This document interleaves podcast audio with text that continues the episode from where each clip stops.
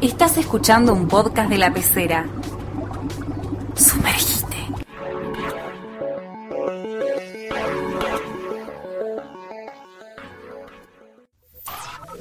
Hasta que se termine el wifi. Hasta que wifi. se termine el wifi.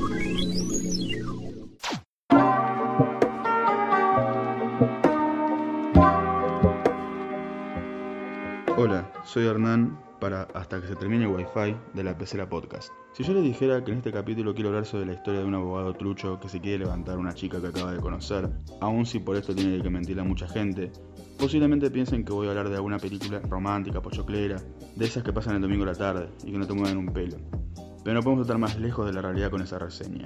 Cuando los de NBC les ofrecieron Community, haciendo referencias a la trama inicial, no se podían esperar lo que se venía. Primero vamos a hablar de Dan Harmon, su creador.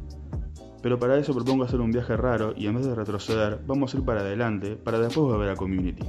Tal vez les suene su nombre, porque es uno de los creadores de Ricky Morty junto a Justin Roiland, quien también hace las voces de ambos protagonistas. Ah, no se esperaban esto. Bueno, voy a hacer dos recomendaciones al final, ya fue. Empecemos con Ricky Morty porque es la más famosa. Surgió en principio como una parodia extra turbia de Volver al Futuro, creada con una animación pedorra por Roiland para la página Channel 101 de Harmon, donde le daba espacio a distintos humoristas. Luego de un parate en Community, que ya me encargaré de comentar, Harmon y Roiland retomaron ese corto que evolucionó hacia el piloto, que ya no muestra a Rick y a Morty como abuelo y nieto, pero sin abandonar el ser unas versiones pasadísimas de rosca del Doc Brown y Marty McFly. La serie surge en 2013 por el canal Adult Swim y nos cuentan las situaciones por las que pasa Morty Smith, un adolescente bastante tonto e inseguro. Las vidas de él y su familia se ven completamente despelotadas por la llegada del abuelo Rick Sánchez, que es alcohólico, habla mientras eructa, es egoísta, cínico y un poco depresivo, pero que también además es un científico loco que es considerado uno de los seres más inteligentes y peligrosos del universo, y de otros universos, y de otras dimensiones. Incluso el nombre completo de Rick es Rick Sánchez del planeta Tierra del universo C-137. Es contexto de ciencia ficción, cualquier cosa puede pasar y más en Rick y Morty. La premisa de la serie no es muy complicada de explicar, casi todos los capítulos constan de dos tramas que confluyen. Por un lado están las aventuras del abuelo y el nieto, a veces con la suma de algunos de los otros personajes secundarios, y por el otro, dramas más familiares que rondan el formato de la sitcom. Harmon ha dicho que es como una fusión de Los Simpsons con Futurama, las dos series más conocidas de Matt Groening. Incluso la producción de Rick y Morty se la invitó a hacer el gag del sillón de un capítulo de la serie de la familia amarilla, y ellos, con algo de ironía, mataron a la familia Simpson. A veces los capítulos pueden influir en situaciones que sucedan más adelante y a veces los capítulos pueden no tener ninguna conexión, no hay una línea fija. La animación es excelente, muy colorida y dato no menor, considerando lo frenética que se ve en algunas de las situaciones en la serie, es fluidísima, lo que se ha ido puliendo todavía más en las temporadas más actuales.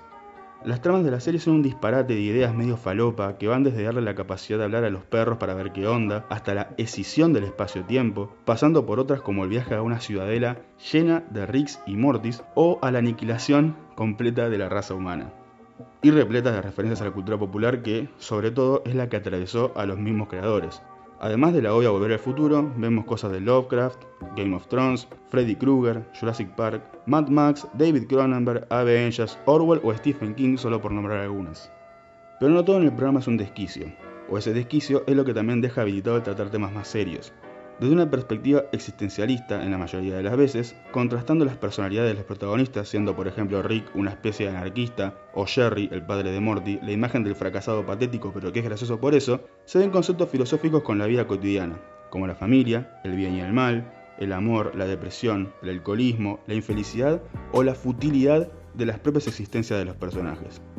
De esto último es un claro ejemplo el capítulo en que Morty, luego de pasar por una experiencia traumática, le dice a su hermana Summer, nadie tiene un propósito, nadie pertenece a ninguna parte, todos vamos a morir, vamos a ver la tele.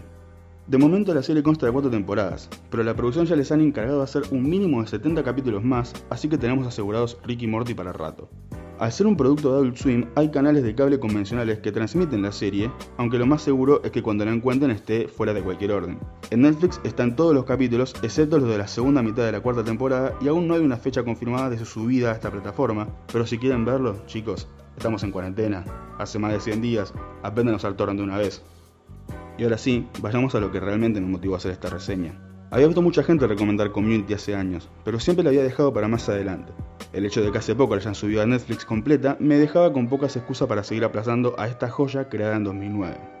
Esta es la historia de Jeff Winger, un tipo que no da más de hegemónico, que se presenta al Greendale Community College, una universidad de categoría bajísima, porque se descubrió que nunca se había recibido y que, por lo tanto, el título que lo habilitaba a ser abogado era trucho. Se le retira la licencia y eso obligó a tener que cursar de nuevo la carrera para poder ejercer otra vez. El primer día conoce a Brita Perry, una chica con pasado anarquista y adherente a muchas protestas sociales, y en un intento de chamullársela le dice que está organizando un grupo de estudio de la clase de español, lo cual obviamente era mentira. Pero ella terminó armándole un grupo real de marginales para ese motivo en relación a esa propuesta, y ellos son Abed Nadir, más conocido como el mejor personaje de toda la serie, un adicto a la cultura pop que quiere convertirse en director y que piensa que todo lo que pasa en su vida y con sus compañeros es parte de una sitcom, Pierce Hawthorne, que es un viejo millonario racista, Troy Barnes, que es un ex jugador de fútbol americano de secundaria que, gracias a su amistad con Abed, empieza a abrazar su lado más nerd, Shirley Bennett, una madre abnegada por sus hijos y recontra religiosa, y Annie Edison, una ex estudiante modelo de secundaria que acaba de salir de rehabilitación por haberse vuelto adicta a medicamentos que supuestamente le iban a ayudar en su concentración. ¿Cómo le llegó a Dan Harmon la idea para la serie? Bueno, está ambientada libremente en alguna de las experiencias que él mismo tuvo, con la intención de saber una relación que tenía en su momento, se inscribió en el Colegio Comunitario de Glendale, bastante parecido al nombre de la universidad de la serie, para estudiar español justamente también, con un grupo de estudio del cual terminó generando una estrecha relación, a pesar de creer que todos eran unos boludos. Hacer una comedia es complicado, por lo general los personajes no evolucionan, el humor siempre es subjetivo y en muchas ocasiones la serie se estanca y pierde su encanto, sobreviviendo solo por el amor de los fans y por los chistes internos de la serie. Community tiene una premisa que invita al crecimiento de los personajes. La Greendale Community College será una universidad de categoría muy mala, donde se dan cursos como historia del helado o escaleras, pero que busca que gente que siente que perdió sus oportunidades pueda conseguir finalmente algo. La premisa de poner personajes opuestos obligados a interactuar está hecha hasta el hartazgo, pero en el caso de esta serie sigue funcionando, sobre todo porque los personajes son relevantes, queridos y ocurrentes. A los protagonistas habría que agregar al decano Tim Pelton, un enfermo de los disfraces, histriónico y desesperado por recibir atención, o el profesor Chang, que si lo ubican de algún lado es el actor Kim Jong, más conocido entre nosotros como el chino de qué pasó ayer, que es el profesor de español, a pesar de tener claros desórdenes mentales. Hay muchos otros personajes más de fondo destacables, incluso hay un estudiante que se llama Magnitude, que tiene como único rol decir pop pop y que todos se lo festejen. O la mascota del campus, que es una persona vestida con un traje blanco asexuado que tiene una cara horrible y al que le pusieron ser humano, para no ofender a nadie. Totalmente ridículo y hermoso. La serie crece bancándose sobre todo en las referencias de la cultura pop. Incluso esa reunión de estos desconocidos diferentes en una biblioteca, apartados del resto de la institución, es alusivo al Club de los Cinco o The Breakfast Club, y estamos hablando recién del primer capítulo. El humor de Community se basa en buena parte en la sobreexplotación de referencias y las historias delirantes, Incluso cuando estaba catalogada como una serie prometedora, era muy criticada por su falta de lógica. ¿Y qué hicieron los creadores? Enfatizaron ese punto, al nivel que la primera temporada termina con una competencia de paintball donde el que gane iba a poder elegir sus horarios para el próximo año. Una estupidez el premio, ¿vieron? Bueno, los estudiantes hicieron mierda la universidad en afán de ese premio y en el lugar termina reinando un paisaje apocalíptico al estilo Mad Max. Y esto de las guerras de paintball va a ser un gag recurrente en la serie. Y así hay varias más, como que en la clase de cerámica está prohibido imitar a Ghost, La Sombra del Amor, o en la de navegación a Titanic.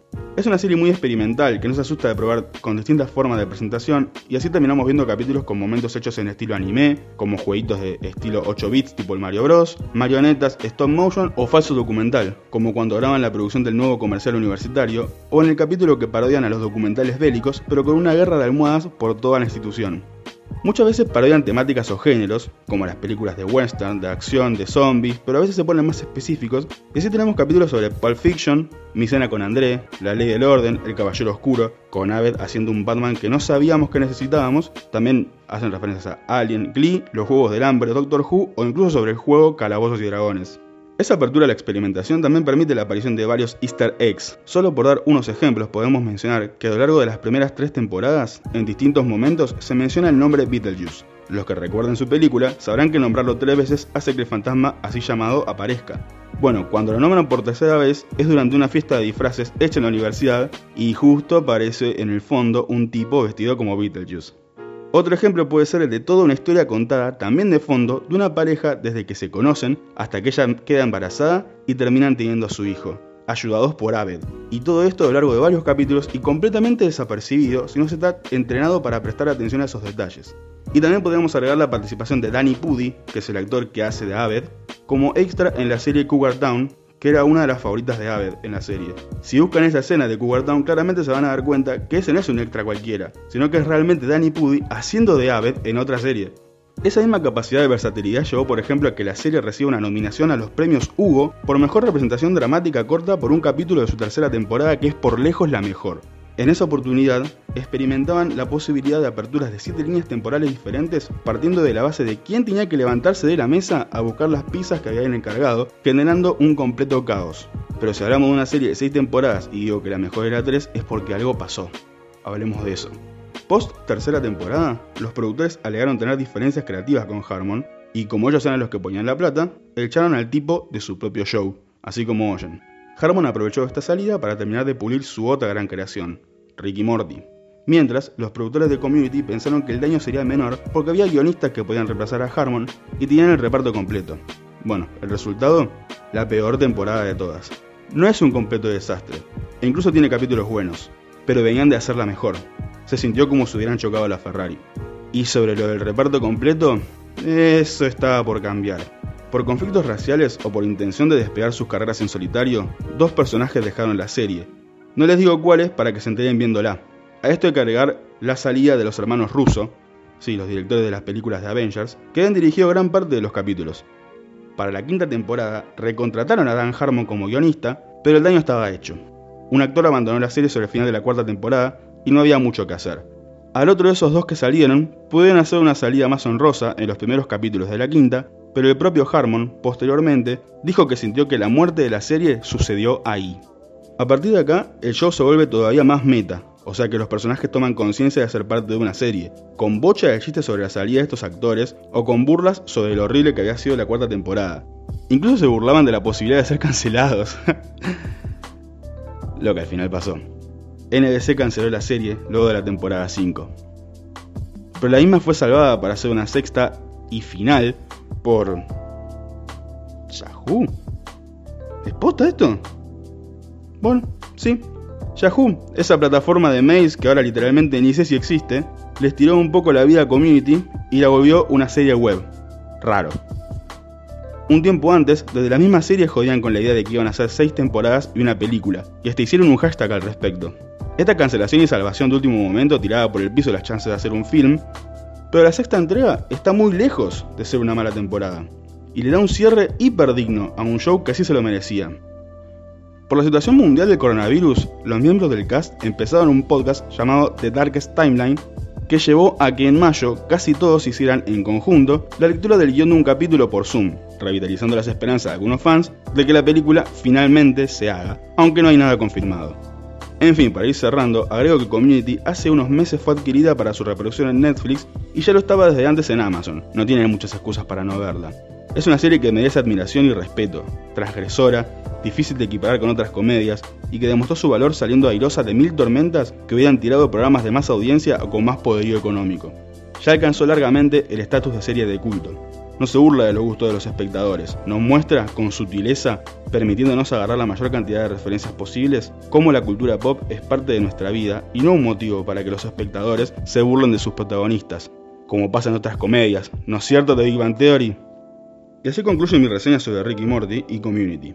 Mi nombre es Hernán, esto es hasta que se termine el Wi-Fi para la pecera podcast, y mientras me preparo un café en mi taza de Troya Nave in the Morning, me despido y les digo que espero que les haya gustado y que sigan escuchándonos, que estamos subiendo recomendaciones de muchas otras cosas para entretenerlos durante esta cuarentena. Hasta la próxima.